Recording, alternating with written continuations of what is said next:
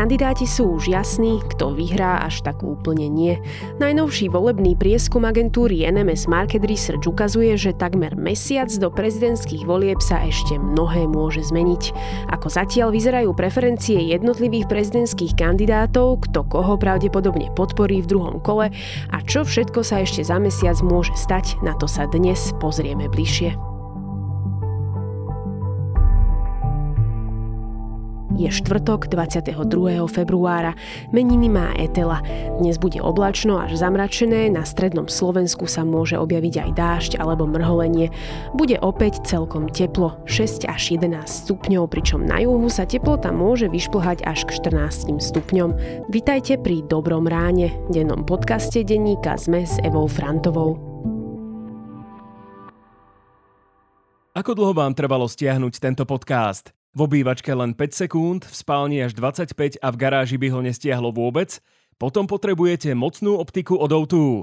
Mocná optika sa hlási so zariadeniami, ktoré vám rozšíria signál do každého kúta vašej domácnosti.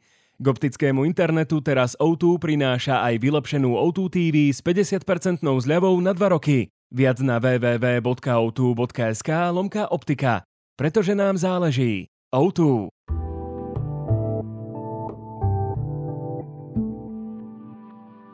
Teraz už krátky prehľad správ. Policajti upozorňujú na dnešný štrajk polnohospodárov, ktorý sa dotkne celého Slovenska. Vodiči musia na cestách hrátať so zdržaním vzhľadom na avizované kolóny traktorov či kombajnov, v niektorých prípadoch aj blokády hlavných komunikácií.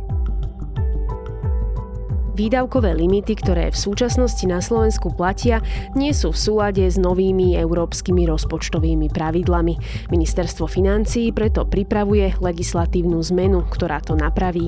Podľa ministra financií Ladislava Kamenického ju chce vláda presadiť čo najskôr. Takmer 80 mimovládnych organizácií, ktoré sa venujú ľudským právam, spustilo petíciu za zrušenie rozhodnutia ministra spravodlivosti Borisa Suska z Osmeru. Ten v útorok rozhodol o zrušení jedinej dotačnej výzvy na ochranu ľudských práv v roku 2024. Rusko odmietlo požiadavku Európskej únie na nezávislé medzinárodné vyšetrenie smrti Alexia Navalného. Matka zosnulého už pritom podala žalobu pre nečinnosť vyšetrovacieho výboru vo veci odozdania Alexejovho tela. Vyšetrovatelia jej totiž povedali, že jeho telo premiesnili z trestaneckej kolónie do Márnice v meste Salechard. Keď však matka a Navalného právnik minulý víkend prišli do Márnice, povedali im, že telo tam nie je. Zástupcovia krajín Európskej únie odsúhlasili už 13. balík sankcií proti Rusku. Najnovší balík rozširuje sankčný zoznam o 200 mien ľudí, firiem či inštitúcií, ktoré sa podľa unijných diplomatov nejakým spôsobom podielajú na agresii proti Ukrajine.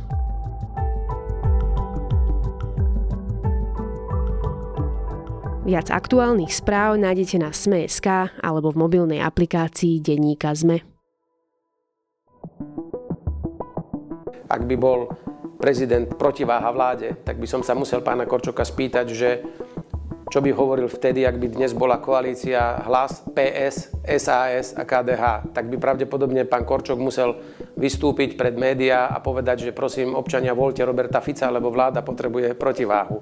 To je choré, to, čo pre, pre, sa snaží ľuďom vtlačiť do hlavy. Je zjavné, že pán Pellegrini nevie a nechce rozumieť tomu, čo je rovnováha, ale chce sa ma pýtať, ale zároveň sa vyhýba diskusii so mnou. Tak ja mu chcem povedať, že poďme o tom diskutovať. Peter Pellegrini a Ivan Korčok. Najnovší prieskum agentúry NMS Market Research pre denník ZME potvrdzuje, že práve oni dvaja sú favoritmi marcového zápasu o prezidentský palác. V otázke, kto z nich sa nakoniec prezidentom stane, to už také jednoznačné nie je.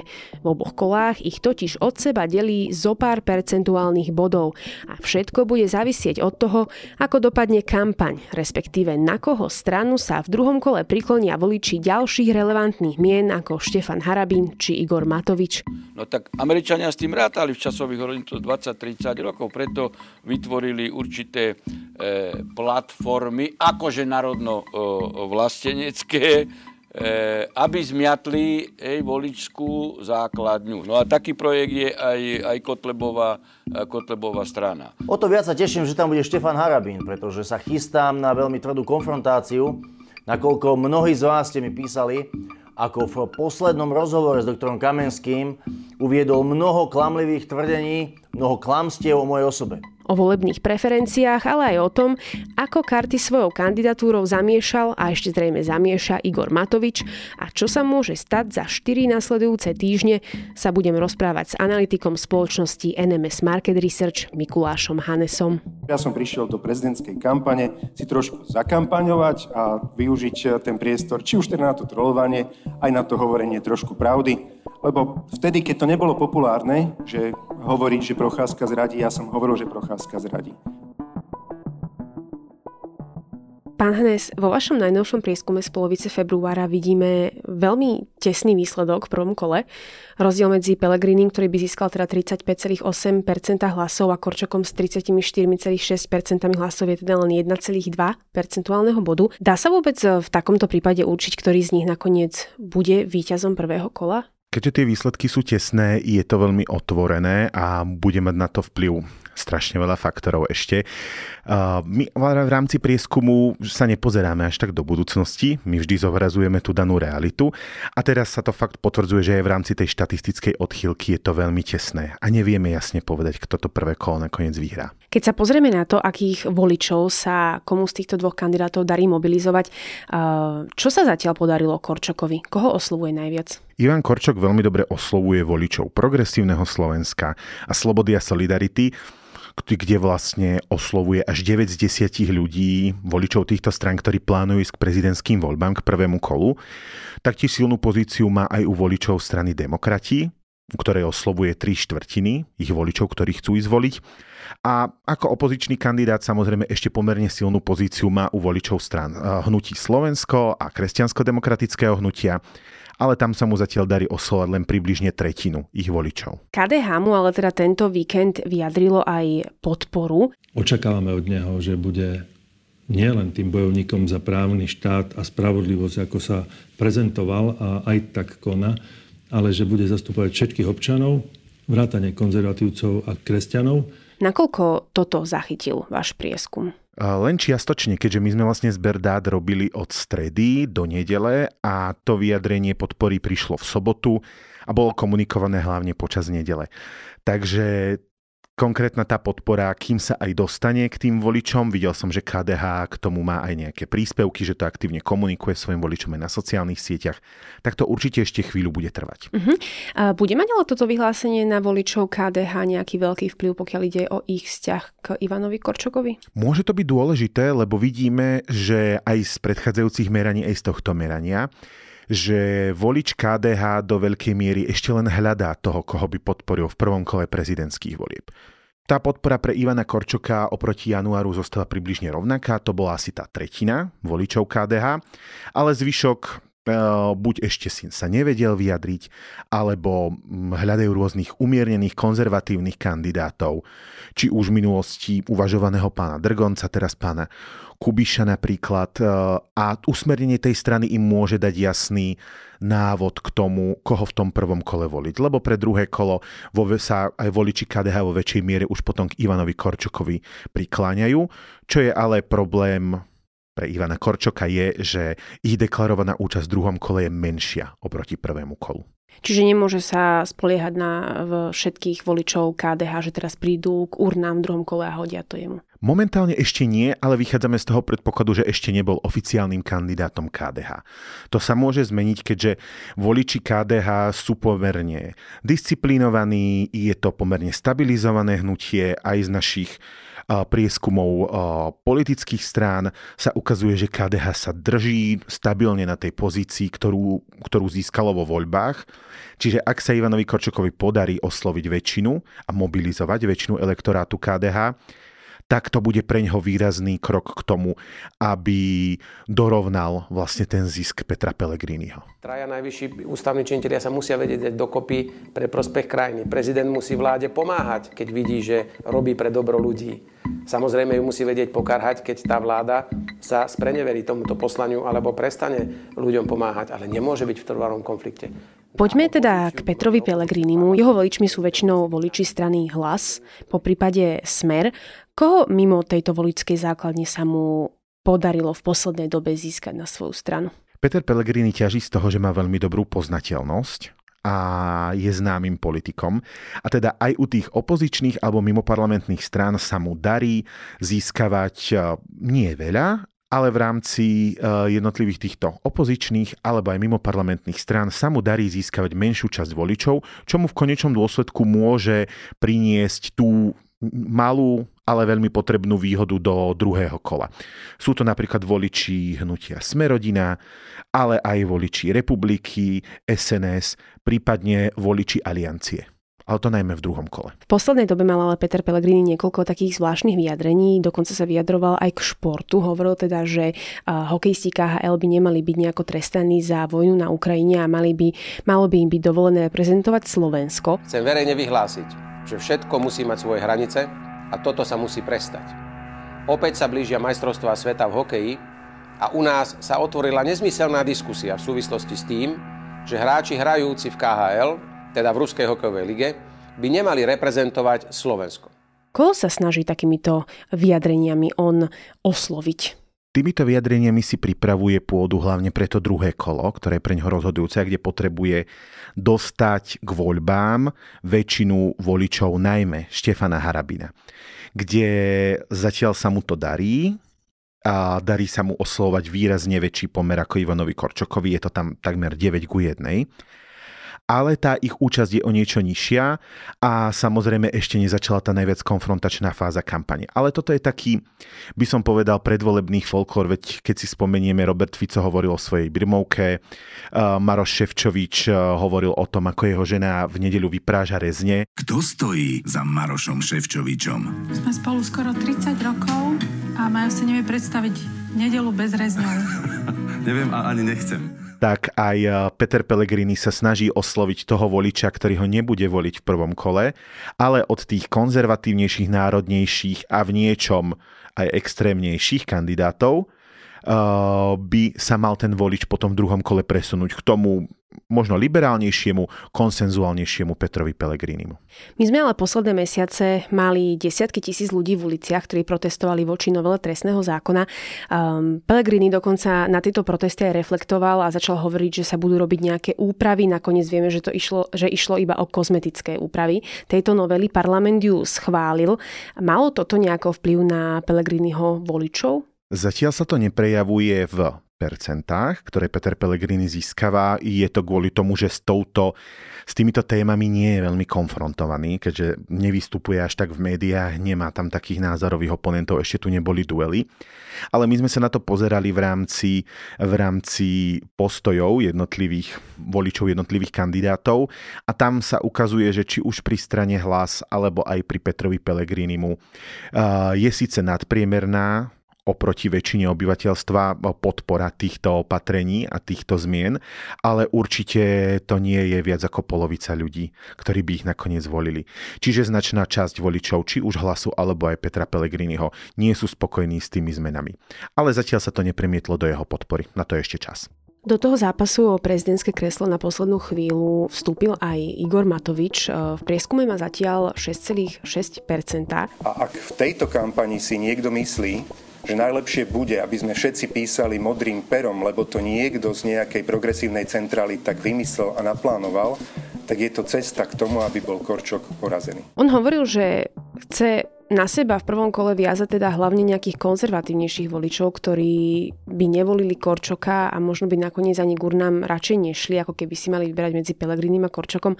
Ako to ale zatiaľ teda vyzerá? Kto je voličom Matoviča? Neukazovalo by sa, že by prinášal nejakých nových voličov, ale to, že oslovuje konzervatívnejších voličov, je pravda. Ale je to taký špecifický konzervativizmus.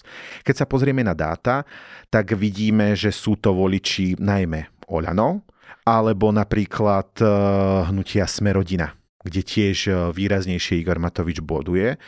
A napríklad v tom úhnutia Olano výrazne oslabil pozíciu Ivana Korčoka v prvom kole. Čiže asi sa zatiaľ deje pravý opak toho, čo Igor Matovič hlásal po ohlásení svojej prezidentskej kandidatúry, že teda nejde v kampani nejako škodiť Ivanovi Korčokovi. Nie, v tejto kampani nejdem škodiť Ivanovi Korčokovi. Ale áno, aj on bude ten človek, ktorému budem dávať e, v mene ľudí otázky, na ktoré e, ľudia potrebujú odpoveď to Igor Matovič ani nemusí chcieť. On aj v útornejšej diskusii, ktorú, ktorú absolvovala vlastne prvá taká debata, kde sa stretol aj s ostatnými, teda niektorými kandidátmi, tak hovoril o tom, že on ide hlavne proti Petrovi Pelegrinimu, ale jednoducho v tom prvom kole viaže niektorých tých voličov a ten prenos na druhé kolo v prospech Ivana Korčaka nie je úplne jednoznačný. Nakoľko sa ale dá povedať, že by Ivan Korčok eh, v tejto chvíli už zmazal náskok, ktorý má pred ním Peter Pellegrini v prvom kole, ak by teda do toho zápasu nevstúpil na poslednú chvíľu Igor Matovič? Dáta nám ukazujú jasne, to je jednoduchá matematika. Eh, Ivan Korčok ešte pred mesiacom oslovoval viac ako dve tretiny, alebo približne dve tretiny voličov hnutia Slovensko, teraz tá jeho podpora v prvom kole klesla o polovicu. Čiže to sú nejaké 2 percentuálne body, len keď sa pozrieme na to hnutie Slovensko, ktoré e, Ivan Korčok stratil na úkor Igora Matoviča a ten rozdiel bol menší. Takže Ivan Korčok by bol momentálne lídrom prvého kola, aj keď veľmi tesne a štatisticky stále nevieme určiť, kto by to bol, ale určite by tá jeho podpora bola vyššia v tom prvom kole. Na treťom mieste sa s 10% drží bývalý sudca, minister spravodlivosti za HZD, za bývalý šéf strany vlast Štefan Harabin. Aká je pravdepodobnosť, že by práve on nakoniec bol vyzývateľom Pelegriniho alebo Korčoka v druhom kole? Prakticky žiadna. Štefan Harabin má tu svoju stabilnú podporu okolo 10%, samozrejme má tam potenciál na rast, na nejakých možno 12, 13, priestor na to, aby približne zopakoval ten výsledok z roku 2019, ale to je určite jeho limit v rámci prvého kola. Jednak tam má príliš silnú konkurenciu, na druhej strane Štefan Harabín aj v iných voľbách ukázal, že nie je osobnosť, ktorá by dokázala osloviť alebo viazať príliš veľké množstvo voličov na to, aby mohol byť oslovený, mohol byť kandidátom pre druhé kolo. Keď sa na to pozrieme, jednoducho tam by potreboval približne 800-700 tisíc hlasov. To je niečo, čo Štefan Harabín nemá odkiaľ vziať. Doterajší prezidenti žiaľ tieto právomoci nevyužívali v prospech občanov. Štát je len systém správy pre národ a národný majetok. V tejto spojitosti si vás dovolujem poprosiť o finančnú podporu. Váš peňažný príspevok robí v prípade môjho víťazstva úrad prezidenta závislým iba na obhajobe záujmov každého občana a samozrejme záujmov štátu. Posledným, môžeme povedať, že viac menej známym kandidátom je Andrej Danko. Som oficiálne kandidátom na prezidenta Slovenskej republiky. Peter Pellegrini žiaľ nezvládá riadenie Národnej rady Slovenskej republiky a odmieta reformovať rokovací poriadok tak, ako som to ja urobil v roku 2016. Má pocit, že nejako prepláva do prezidentského úradu a ja mám strach, že nás opäť zradí. V prieskume však získal len 1,3% hlasov, za ním je už len kandidát strany za ľudia Kresťanskej únie, historik Patrik Dubovský. Prečo je Danková podpora tak nízka? No, lebo nie je autentickým eh, kandidátom na prezidenta ani pre voličov SNS, tak ako keď sa pozrieme vlastne, SNS získala 5,5% vo voľbách, ale Andrej Danko mal iba niečo cez 60 tisíc preferenčných krúžkov a kým sa SNS nezačala spájať s inými menšími stranami, tak sa pohybovala na tej úrovni 2,5-3% a jej rast k 5% k vstupu do parlamentu nastal až v momente, keď, uh, keď už jasne odkomunikovali to spojenie či už s pánom Tarabo, Mohuliakom, pani Šimkovičovou. A voliči týchto ako by som ich nazval, možno nezávislých osobností a influencerov z nacionalistickej sféry, uh, sú jednoznačne viac naklonení voľbe Štefana Harabina.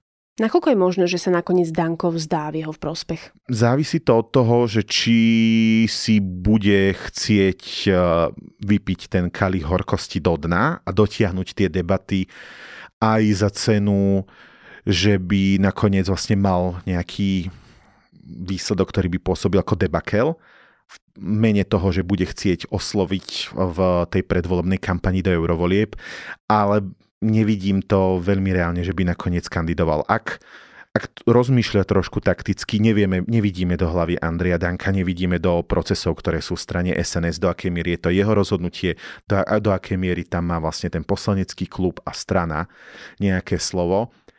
Ale už len to, že pán Michalko pripúšťa to, že by sa Andrej Danko vzdal, že so Štefanom Harabinom majú nejaký pakt o neútočení a jasne ukazuje tomu, že bolo by to veľmi racionálne riešenie pre všetky zúčastnené strany, aj pre Andreja Danka.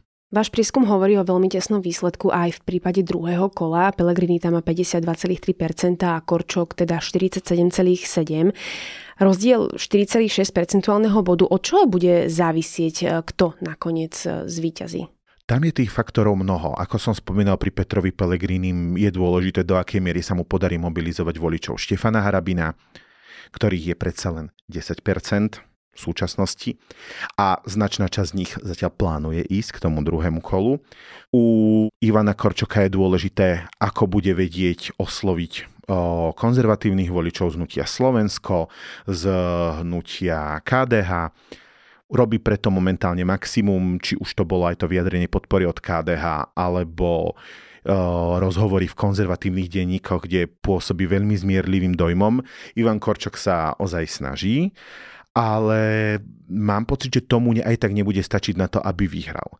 Čo je dôležité, my sme sa pozerali napríklad na ľudí, ktorí plánujú ísť k druhým, druhému kolu volieb, aj s ohľadom na to, že či podporujú v súčasných krokoch viac koalíciu, opozíciu, alebo sú takí neutrálni. Lebo dlhodobo vidíme to, že Slovensko je rozdelené a občania na tri časti a vždy sa hrá o tú časť v strede. Vidíme, že aj to koaličné, aj to opozičné spektrum voličov sú silne mobilizované, je tam podobne vysoká miera účastí, u tých opozičných len o niečo vyššia, ale to je v rámci štatistickej odchylky, dá sa povedať, že sú to veľmi, veľmi podobné čísla.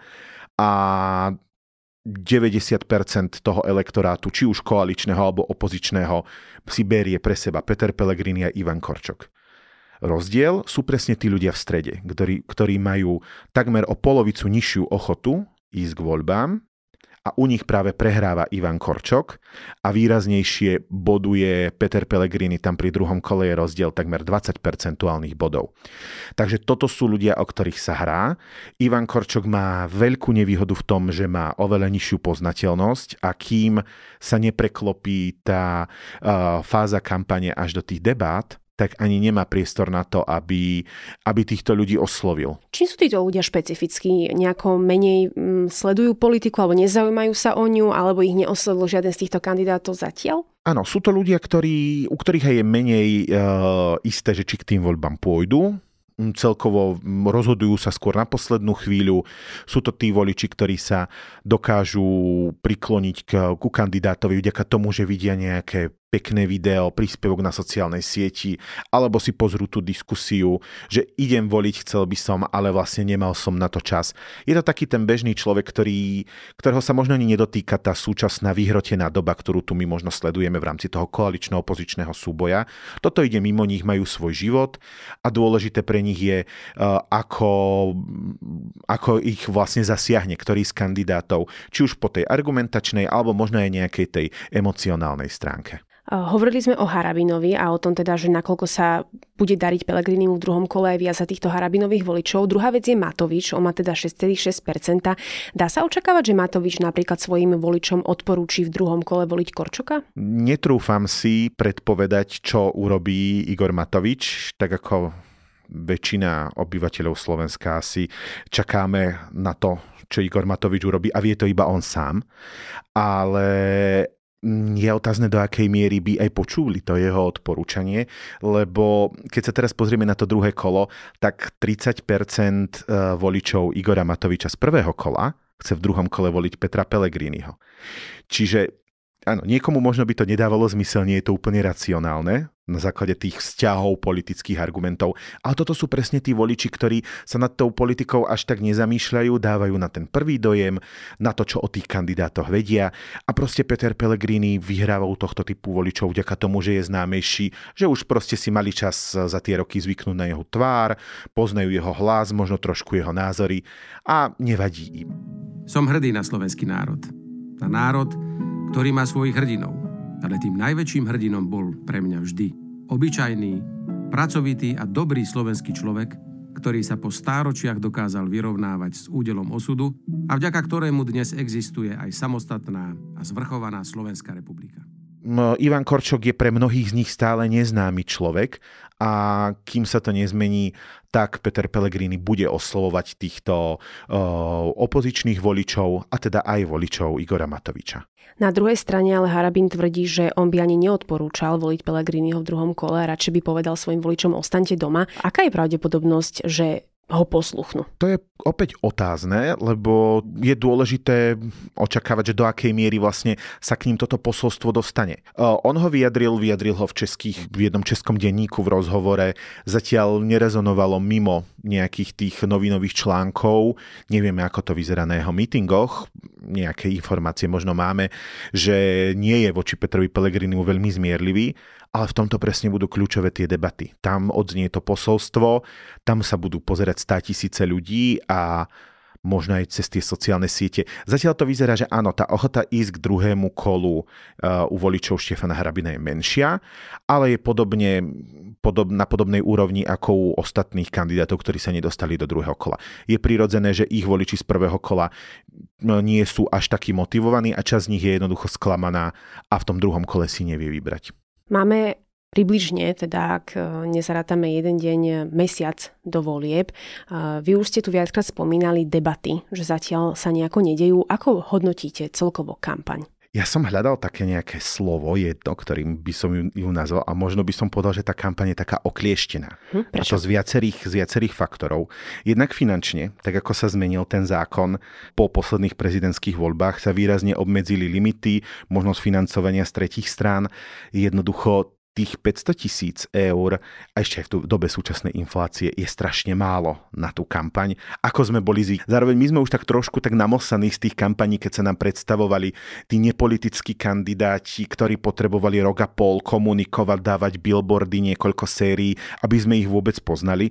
Teraz myslíme asi teda Zuzanu Čaputovú. Napríklad, a myslí... alebo Andreja Kisku, taktiež. Andrej Kiska bol vlastne prieborník v rámci, v rámci tohto štýlu vedenia kampane u nás pri prezidentských voľbách. Strafili ťah na bránu, menia dresy, faulujú! Tradiční politici. Ich hry už nikoho nezaujímajú. Zvolme si prezidenta, ktorý bude hrať za ľudí. Pre zmenu. Andrej Kiska. A títo ľudia sa nám potrebovali predstaviť. Peter Pellegrini, Ivan Korčok sú pomerne známi, Peter Pellegrini oveľa viac, ale Ivana Korčoka oproti tým minulým voľbám netlačia nejakí ďalší výrazní kandidáti z jeho spektra.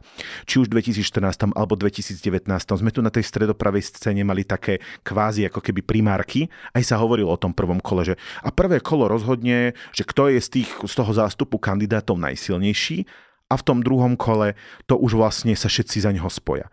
Toto napríklad na tej debate kritizoval Igor Matovič, že už tu nemáme demokraciu, že tu už máme mediokraciu, lebo toto sa teraz nedieje. Zároveň viem, že jednoducho v tomto prostredí, v akom sme, ktoré si síce hovorí demokracia, nezávislý kandidát a to žiaden z týchto nemá šancu, aby uspel a aj o mnoho lepší ľudia, ako sme my, ktorí tu sedíme a ktorí by boli tip-top prezidenti, nemajú absolútne žiadnu šancu.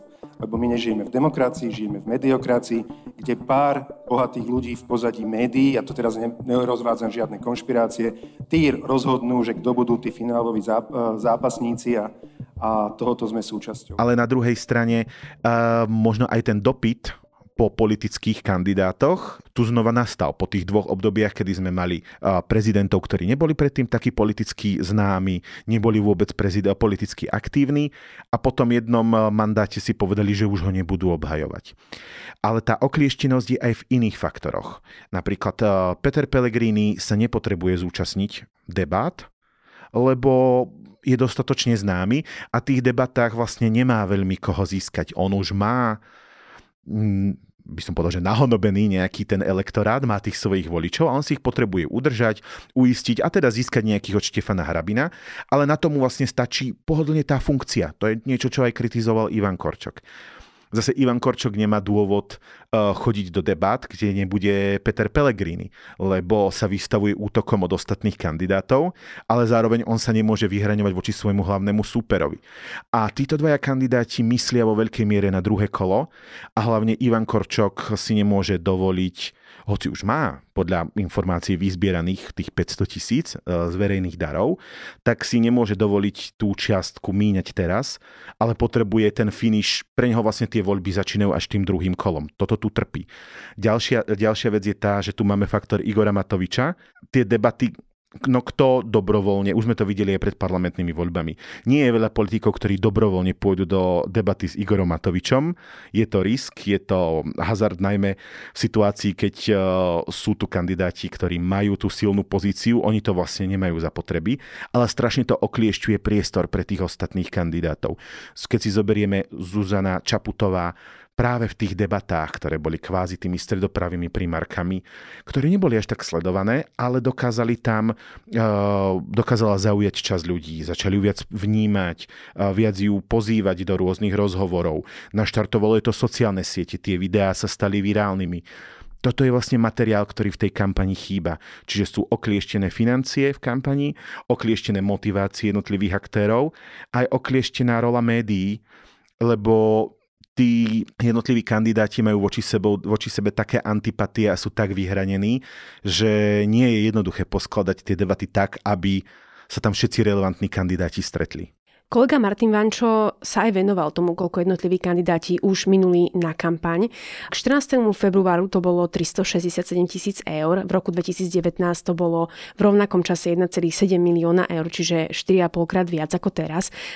Očakávate, že vôbec počas tejto kampane dosiahneme takto vysoké číslo? Máme tam už teda aj tie iné pravidlá, môžeme mať na kampaň minutých len pol milióna na kandidáta? Určite nie, nie je, e, nie je na to priestor a je to aj zdôvodnené tým, bolo to opäť vidieť na tej debate v útorok, ktorej sa zúčastnili mimo tých hlavných e, troch kandidátov a Andrea Danka všetci ostatní, že vlastne tam okrem pána Kubiša ani neboli ostatní kandidáti, ktorí by chceli kandidovať na prezidenta. Každý sa tam chcel zviditeľniť, uh, hovoriť nejaké svoje posolstva, osloviť svoju časť voličov, zastupovať svoje spektrum, či už kresťansko-konzervatívne alebo národnostné. Prípadne prišli vyslovene v úvodzovkách škodiť a útočiť na iných protikandidátov a súperov z politického ringu ale títo ľudia ani nechcú reálne, reálne kandidovať za prezidenta. Oni ani nebudú vynakladať tie peniaze, lebo im ide o ten priestor, ktorý musia mať v rámci tej debaty, uh, debaty poskytnutý a v rámci tej kampane. A oni ako keby chceli heknúť tie pravidlá, ktoré tu doteraz boli a ukradnúť si ich pre seba a využiť ten priestor, ktorý má nám vygenerovať najlepšieho prezidenta na svoju seba prezentáciu. A to má vplyv aj na to, koľko bude minuté na tú kampaň, ale aj na to, ako tá kampaň vyzerá. Tá kampaň tým trpí, trpia tým uh, kandidáti jednotliví a v konečnom dôsledku, aj keď niektorí tí kandidáti môžu mať nejaký pozitívny zámer, že chcú niekomu pomôcť a deklarujú to, tým, ako ohýbajú tie pravidlá ohýbajú ten priestor, môžu dosiahnuť úplný opak. Lebo máme tu jedného silného kandidáta, ktorý ten mediálny priestor dostáva automaticky z titulu svojej funkcie. A to je v tejto situácii veľmi ťažké prebiť. Máme teda jeden mesiac do volieb. Čo ešte môže zamávať výsledkami. V určitej miere to budú určite tie debaty, ktoré uh, ich podoba a zloženie veľmi ovplyvní to, aký priestor budú mať kandidáti na oslovenie svojho elektorátu. Dôležité v tých debatách, ale aj v kampani bude, čo ešte vytiahnú na seba tí jednotliví kandidáti, alebo aj teda tými, ktoré stoja za nimi, aká široká bude antikampaň, do akej miery uh, sa budú využívať dezinformácie a aké témy nám súčasná turbulentná situácia prinesie, či už politická, tu domáca, alebo aj tá zahraničná. To určite ovplyvniť nevieme a budeme len sledovať to, že ako, ako budú reagovať na ten tok času, lebo oni majú nejaké posolstvo a chcú nám ho doručiť. Ale je veľká otázka, veľká dilema, že do akej miery sa im to vôbec podarí v tom aktuálnom dianí a v tých ostrých útokoch, ktoré uh, budú schytávať niekedy aj zo všetkých strán. o najnovšom prieskume k prezidentským voľbám, ale aj o tom, čo sa ešte môže zmeniť za mesiac, ktorý ostáva do volieb, som sa rozprávala s analytikom spoločnosti NMS Market Research Mikulášom Hanesom.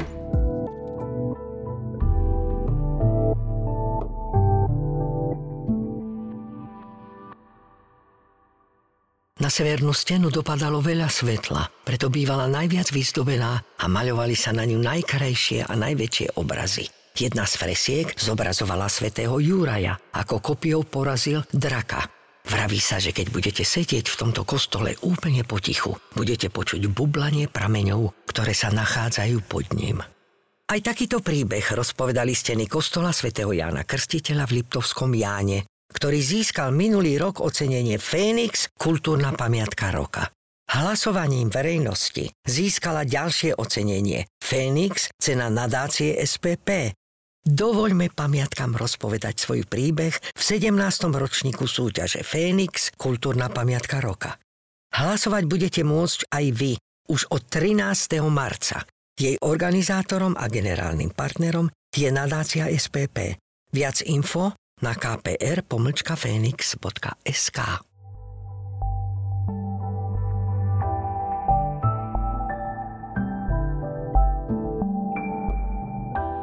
Dnes bude moje odporúčanie síce podcastového charakteru, ale veľmi špecifické. Počuli ste už meno Ian Urbina? Ide o bývalého novinára New York Times a držiteľa Pulitzerovej ceny, ktorý sa dlhé roky venuje investigatíve z prostredia šíreho mora, kde už neplatí medzinárodné právo.